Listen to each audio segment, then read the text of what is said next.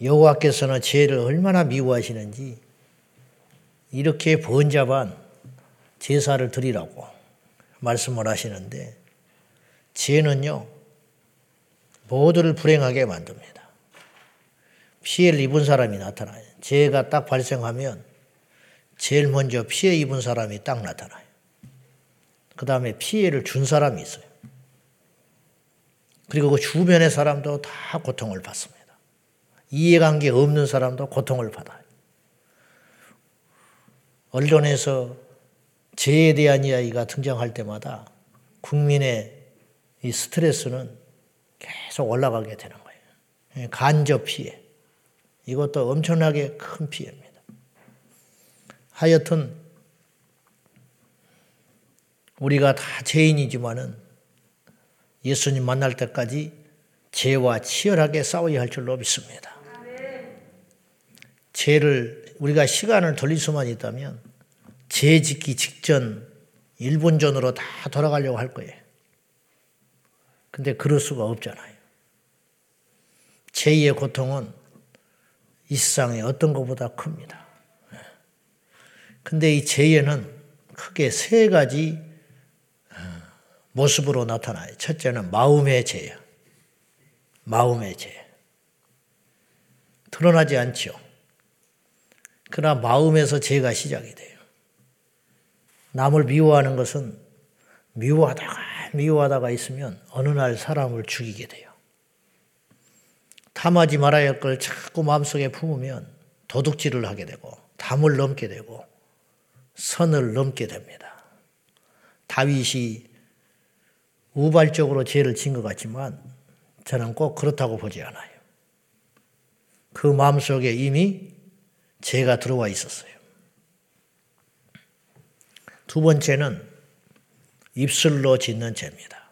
오늘 성경에 마음에 짓는 죄는 다루지는 않지만 모든 죄에는 마음에서 딱 시작하는 거예요. 마음이 없으면 절대 안 해요.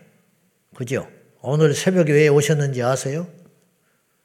시기가 울려가지고 갑자기 일어나가지고 정신 차려보니까 여기 와 있네. 그런 사람은 인류 역사상 한 명도 없었어요. 나도 모르게 와 있네. 거짓말입니다. 음. 마음속에 컴퓨터가 작동된 거예요. 일어났고 지금 오늘 또 자명정에 울린 사람이 굉장히 많아요. 근데 마음이 움직이질 않는 거예요. 마음이 있으면 밤새고도 옵니다. 마음이 있으면 비행기 타고 옵니다. 근데 마음이 안 생기는 거예요. 마음이 안 생긴 거예요. 깜빡 잊어버렸다. 거짓말입니다. 깜빡 잊어버렸다. 잊어버릴 수 없습니다. 적어놓고, 올려놓고, 그 다음에 옆에 사람한테 부탁해놓고, 다 안전장치 해놔요. 제가 그 다음날 아침에 꼭 가져와야 할 물건이나 문서가 있으면 제가 어떻게 하냐면 차 키를 그 위에다가 올려놓습니다. 그래도 불안하면 요새는 마스크를 거기다 하나 딱 갖다 놔요. 왜냐하면 필수 사항이니까. 그러면 거의 안 잊어버려요. 잊어버렸다가도 근데 왜 그랬냐? 내 마음이 이건 꼭 가져가야 한다고 했기 때문에 그리고 정말로 불안할 때는 우리 집사람한테 또 일러놓습니다. 근데 안 믿습니다. 워낙 잘 잊어버리니까 요새는 이제 늙어가지고 어쨌든 이 입으로 짓는 죄를 오늘 성경에 다루는데 1절과 그 다음에 4절이에요. 자, 1절 봅시다. 먼저. 자, 시작. 만일 누구든지 저주하는 소리를 듣고서도 증인이 되어 그가 본 것이나 알고 있는 것을 알리지 아니하면 그는 자기의 죄를 져야 할 것이요. 그 허물이 그에게로 돌아갈 것이며 누군가 하나님을 저주했어요. 누군가 하나님의 백성을 저주했어요. 그걸 알고도 그냥 놔두면 방조죄다. 방조죄. 그 다음에 이제 우리가 이제 잃는다 이 말이지. 이러는 걸 죄로 여기는데 하나님을 향하여 저주하고 막소리를 하는 것은 용납하지 말아라. 그 말이에요. 자, 4절 봐요. 4절 시작.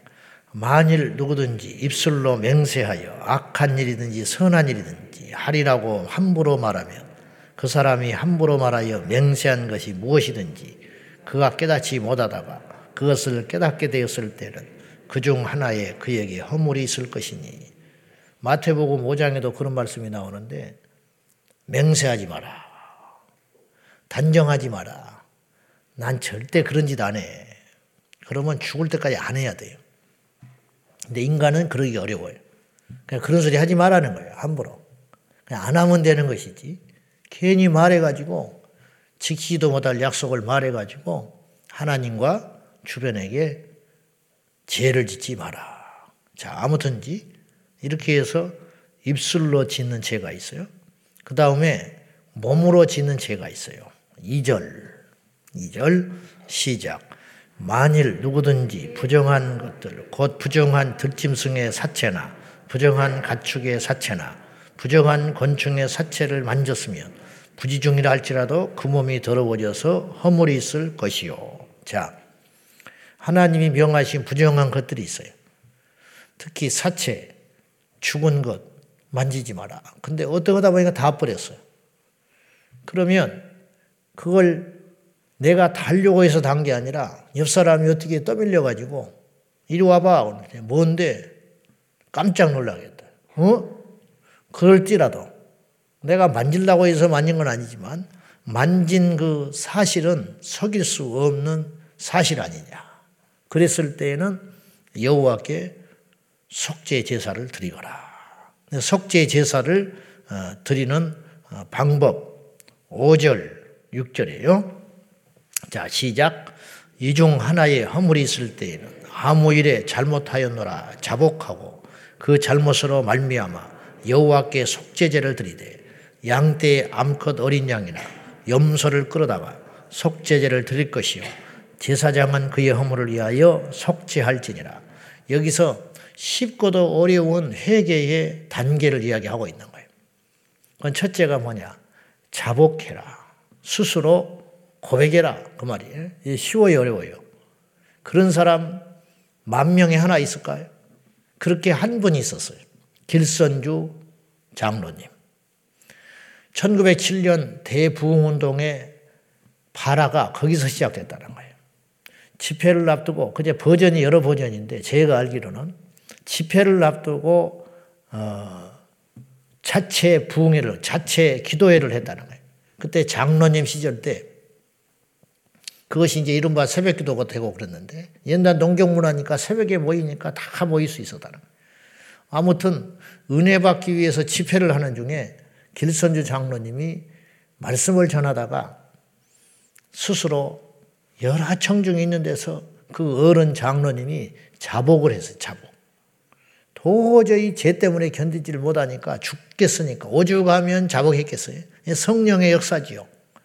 차라리 내가 망신당하는 것이 이 고통을 당하고 사는 것보다는 낫다고 판단됐기 때문에 그렇게 했을 거란 말이에요. 자기 친한 동료 친구가 죽으면서 그 부인이 똑똑하지를 못하니까 죽을 때도 불안해가지고 그 재산을 가장 믿었던 자기한테 맡기고 죽은 거예요. 내 집사람이 변변치 않으니 당신이 이걸 좀 잘 관리해 주소. 그러고 죽어버렸어요. 근데 관리한답시고 그 돈을 착복한 거예요. 다 훔치진 않았지만 어리숙하니까. 그래 놓고는 그 마음에 기도할 때마다 생각났을 것이고, 강단에 설 때마다 생각났을 것이고, 교회 올 때마다 생각 안 났겠어요? 그걸 참다 참다가 도저히 여기까지 끌어오르니까 견딜 수가 없어서 성령께서 그냥 두지 않는 거지요.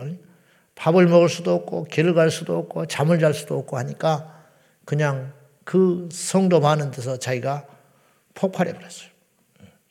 내가 아간과 같은 종이요. 하나님의 것을 도둑질했던 아간처럼 말씀에 불순종해서 온 이스라엘을 고통에 빠지게 했던 아간처럼 내가 아간이요. 그러면서 내가 친구의 것들을 일부를 자복했나고 엉엉 울면서 통해 자복하니 어느 누구도 정지하지 않았어요. 왜냐?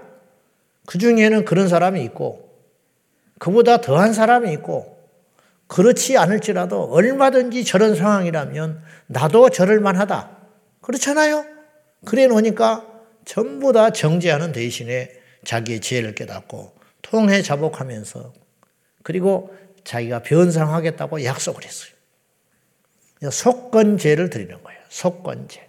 오늘 본문에는 속죄제와 속건제가 나와요. 속죄제는 물건의 피해가 아니라 물건으로 보상할 수 없는 죄에 대해서 하나님 앞에 속죄의 제사를 드리는 거예요. 그 사람한테 혹은 어떻게 해볼 수가 없을 때 지나간 세월 말로 상처 난 거를 뭐 어떻게 하고서 예를 들어서 누구한테 말로 상처를 줬다. 기억이 났어. 그럼 하나님 앞에 가서 풀면 되는 거예요. 하나님 앞에. 그 사람이 죽고 없다니까. 내가 시어머니한테 모질게 했다. 그 시어머니가 살아나질 않는데 어떡하냐. 네. 그 나중에 죽은 다음에 해결할 문제고 이 땅에서 내가 죄가 기억이 났으니까 죽은 시어머니한테 해볼 수가 없으니까 하나님께 속죄의 제사를 드리는 것이다. 근데 속건제는 아시다시피 어떤 이의 물건에게 피해를 줬을 때 그것이 기억났을 때 자복하고 첫 번째 회개의 순서 자복하고 이거 굉장히 어려운 거예요. 어려운 거예요. 자복하고 두 번째는 뭐라냐? 자복하는 끝나는 것이 아니라 하나님께 가서 속죄 제사를 드려라. 그리고 속건제를 드려라. 속죄 제사는 양을 가져가 드리든지. 근데 이제 이것도 속죄 제사도 하나님께서 반드시 하게 하려고 재물의 종류를 제한하지 않았어요. 무슨 말이냐면 흠 없는 것이면 돼요. 양을 갖다 드려요. 양을 드릴 형편이 못 된다. 그러면 비둘기를 사서 와서 집비둘기 사다가 드려라. 근데 나는 집비둘기 살 형편도 안 된다. 그럼 산에 올라가서 산비둘기를 잡아라. 나는 산비둘기를 잡을 만한 건강도 안 된다. 그러면 어떡하냐?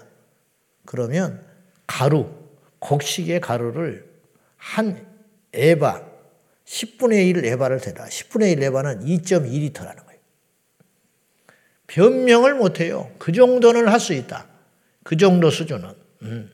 어떻게든지 할 수 있다. 정 이도저도 안 되면 옆에 건강한 사람한테 부탁해서 가서 비둘기 두 마리만 잡아다 줘서 에? 아니면 돈을 빌려다가 제가 기억났을 때 집비둘기 두 마리 사는 것은 아무리 어려운 서민이나 평민이라도 마음만 있으면 할 수 있어요. 마음만 먹으면.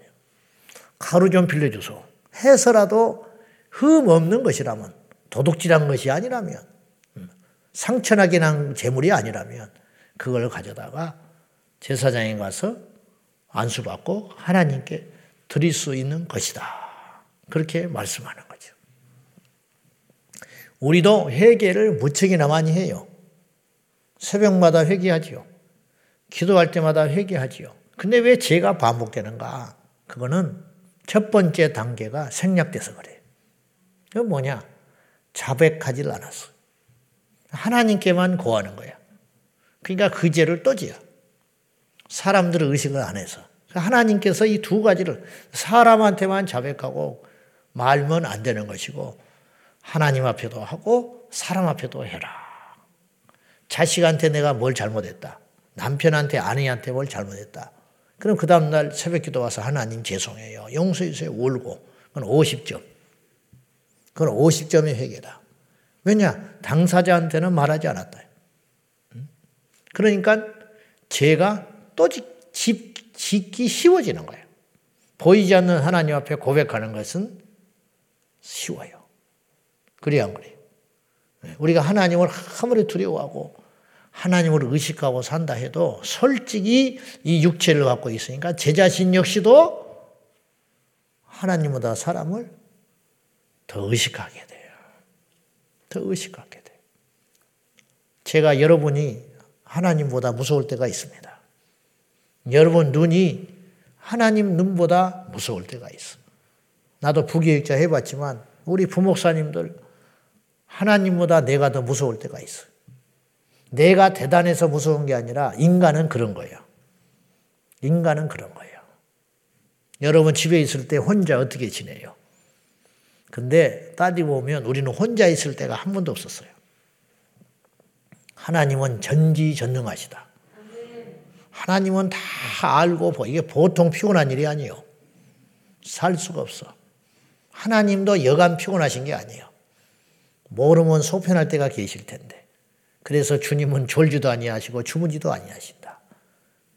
이제 이상의 심판과 종말을 고할 때 새하늘과 새 땅을 건설하신 후에는 우리 주님께서 아이고 나 이제 좀 쉬어야겠다.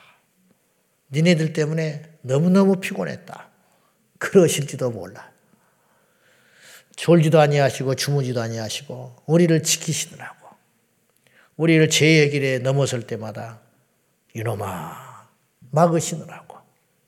집 나간 자식놈이 돌아올 때까지 한숨도 잠을 못 자고 밥을 먹어도 자식 생각, 밥을 해도 이거는 밥은 어디 가서 잘 먹고 다니는지 추우면 어디 가서 추위는 잘 피하고 있는 것인지 누수에 무슨 소리만 나도 저기에 내 자식은 없는지 제 아는 분이 네팔 선교사가 계시거든요. 우리 교회가 조금 돕는 분인데 사고 났다 그래 두 명이 죽었다니까 또 하루 종일 신경 쓰이는 거지.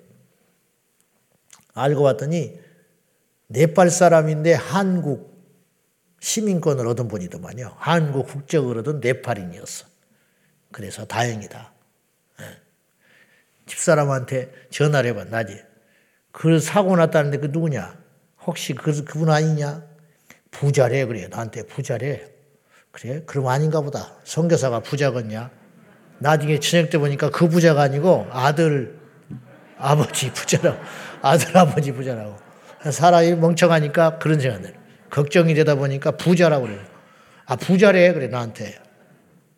부자는 아니지. 40대 부자라고 그래 나한테 전화로. 성교사가 부자겠냐? 아닌가 보다. 40대 아버지하고 아들이 죽었다고 하더만요. 어쨌든지 간에 사람한테 고백하고 그 다음에 하나님께 고백하는 거. 이거 이래야 그 지긋지긋한 죄, 그 나를 힘들게 했던 그 죄의 쓴맛을 봐라 이런 데 주님이. 이렇게 제사를 드리고 사람한테 자백하는 것은 봐라. 얼마나 죄의 대가가 큰지, 얼마나 죄가 너의 인생을 송두리째 망가뜨리고 흔들릴 수 있. 주님은 용서를 안 하시겠다는 게 아니에요. 제사를 드리다는 말은 뭐예요? 용서를 전제한다는 거예요. 와라, 주님이. 죄 있는 자도 오라. 심판하려고 오시라는 게 아니에요. 용서할 테니까 와라. 돌아와. 아빠 잘못했어요. 일단 들어와. 그러잖아요. 전화 오면 일단 들어와. 만나서 이야기하자. 그러면 때려 죽이겠다는 게 아니야. 네가 얼마나 무시무시한 죄를 졌는지 어쨌는지 간에 그건 둘째 치고 일단 보자. 그건 뭐예요? 심판하겠다고 보자는 게 아니에요. 물론 만나면 잔소리하지. 막 기싸대기도 한 대 때릴 수 있죠. 그러나 죽이라고 때리는 게 아니야. 끝.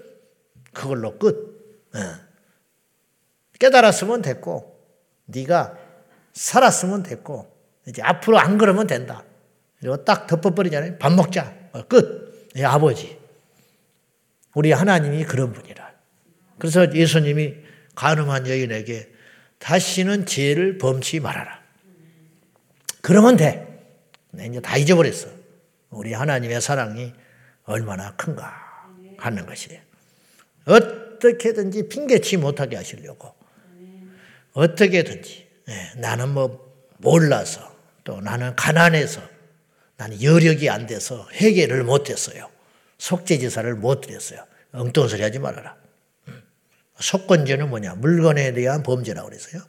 이것도 역시 하나님의 메커니즘이 있어요. 뭐냐? 이걸 내가 피해를 입혔다. 망가뜨렸다. 똑같은 걸 준다고 해결될 일이 아니에요. 20% 이자를 쳐서 더한 고통. 하나 훔쳤으면 하나에 더하여 20%를 더해서 배상하게 만들었어요. 그럼 왜 그럴까요? 그래야 다시는 그 짓을 안 하지. 하나님이 그렇게 우리를 세밀하게 깨끗하기를 원하시고, 안전하기를 원하시고, 거룩하기를 원하시고. 여러분, 우리 하나님 아버지가 우리에게 요구하는 것은 다른 것 없어요. 능력 아니에요. 착각하지 맙시다. 대단한 거 아니에요. 정결한 거. 자아가 좋습니다. 볼품이 없어도 좋습니다. 알려지지 않아도 좋습니다. 사람들이 별로 그렇게 인정하지 않아도 괜찮아요. 저는 아직 다 인생 살지 않은 것 같지 모르지만은 분명히 후회할 것 같아요. 뭘 후회하냐? 내가 더 가졌어야 내가 세계 일주를 하고 한 번 죽었어야 돼. 그런 사람 한 명도 없다니까. 내가 뭐하러 그 짓을 했을까? 내가 얼마나 산다고 그 욕심을 부렸을까? 그럴 것 같아. 근데도 또 그 짓을 하고 살아. 요 차이. 요 차이를 극복하는 사람이 하나님께 쓰임 받는 사람이다. 그렇게 싶어요. 그냥 그렇게 사는 사람은 천몇만 명 중에 하나라. 이찬수 목사님이 교회를 쪼개서 흩어졌어요. 물론 그것도 여러 가지 말이 있을 수 있어. 어찌됐든. 어. 근데 그렇게 마음먹는 목사님들은 굉장히 많아요. 근데 그렇게 하는 분은 그분이었어. 예, 쉽지 않아. 그러니까 어떤 사람이 저부터서 옳은 소리 한다고 그 사람이 옳은 사람이 아니에요. 교회에서도 마찬가지. 음. 하지도 않으면서 옳은 소리 하는 사람, 모범이 되지도 않으면서 그렇게 살지도 않으면서 뒤에서 말 많은 사람은 최악인 거고, 진짜로 우리가 말을 했으면 헛된 맹세가 되지 않도록 누가 어쩐다 저쩐다 막 비판하는 사람들 있어요. 교회가 어쩐다 저 저 사람 어쩐다 사랑이 없다 사랑이 없다고 말하는 사람 치고 사랑이 있는 사람 한 명도 없어요. 기도를 안 한다고 흉보는 사람 치고 기도 제대로 하는 사람 한 명도 없어요. 그런 사람을 하나님이 원하시는 게 아니고 네가 기도해라. 네가 사랑해라. 그 사람이 그 사람이 난 사람이고 우리 주님께 진짜 백이 그리찬이다. 알고요. 우리 모두 오늘 또 죄와 싸우되 피 흘리기까지 싸우셨던 예수님처럼 예수님이 피 흘리기까지 싸웠어요. 십자가에서 피 흘려서 죄를 이겼어요. 너희는 죄와 싸우되 아직 피 흘리기까지는 싸우지 않았다. 성경에 그랬어요. 우리도 예수님처럼 싸우라 이 말이에요. 죄는 그렇게 어, 강력한 것이다. 죄를 우리가 이긴다는 것이 우리 힘으로는 절대 못 이겨요. 그렇지만 노력은 해야 돼요. 어떻게 죄를 이겨? 어떻게 그런 일 앞에서 욕심을 안 부릴 수 있겠어? 어떻게 그런 일을 당하고도 화를 안 내겠냐? 그건 사람이 아니지. 그런 말 하지 마라. 우리 그리스도인들은 그런 상황에서도 참아야 된다. 그런 어쩔 수 없는 상황이라고 할지라도 네가 인내해야 된다. 성경 우에게 요구하잖아요. 그것이 천국 시민이다. 그렇게 알고 부족한 우리지만 넘어지면 다시 일어나고 그리고 그 문제로 다시는 넘어지지 말자. 그리 결단하는 복된 아침이 되시기를 축복합니다. 기도하겠습니다. 자, 우리는 용기가 없어서 뭘 잘못해도 사람한테 말하기가 쉽지 않습니다.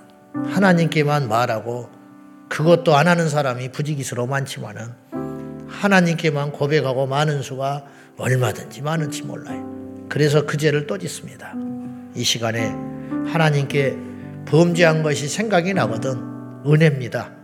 이 아침에 깊게 회개하고 그것에 기도할 적에 하나님 용기를 주셔서 그 사람에게도 고백하게 하소서.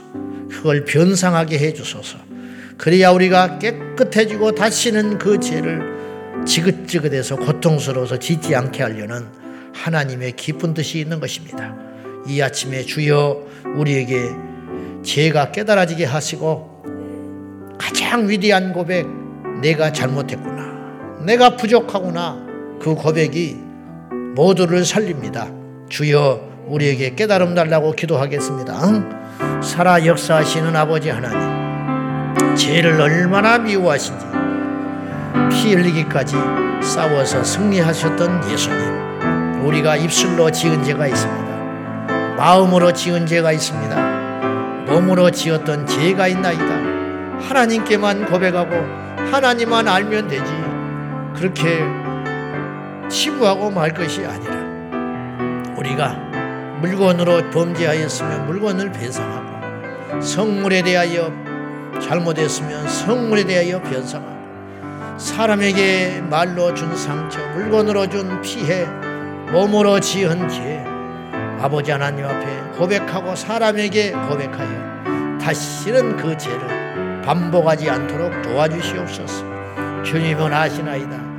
주님은 우리의 마음의 중심을 아시나이다. 우리의 마음의 중심이 삐뚤어지지 않게 하여 주시고 우리의 몸과 행실이 우리 입술이 하나님 앞에 범죄하고 넘어지지 아니하도록 성령님 깨우쳐 주시옵소서. 입술로는 다 할 수 있습니다. 그러나 행동을 하는 그 참된 참회의 행동이 적습니다. 주여 깨닫게 하여 주시고 용기 내어 고백하게 하시고 하나님께만 고백하는 것이 아니라 사람에게도 고백하여 다시는 그 죄 가운데 반복하지 않도록 도와주시옵소서. 아버지, 우리를 얼마나 사랑하시는지 우리의 죄를 용납하지 아니하시는 주님. 우리를 죽이겠다고 말씀하는 게 아니라 우리를 살리겠다고 말씀하시는 주님. 살리려니 회개해야 할 것이고 회개하려니 대가를 치러야 되겠습니다. 여호와께 죄가 기억나거든 자복하게 하시고 사람에게 행한 죄, 사람의 물건을 탐한 죄, 하나님 앞에 속죄의 제사를 드리고 속건제를 드림으로 인하여 다시는 그 죄의 고통을 맛보아서 그 죄를 반복하지 않도록 배려하셨던 주님, 오늘 우리도 영적인 속죄제를 드리고 영적인 속건제를 드림으로 인하여 이 회개 원리에 따라 준수함으로 인하여 주님 만나는 그날까지 부족하고 넘어질 것이지만은 깨닫고 일어나고 깨닫고 일어나 마지막 결론이 천국이요 주님 앞에 서게 하여 주옵소서.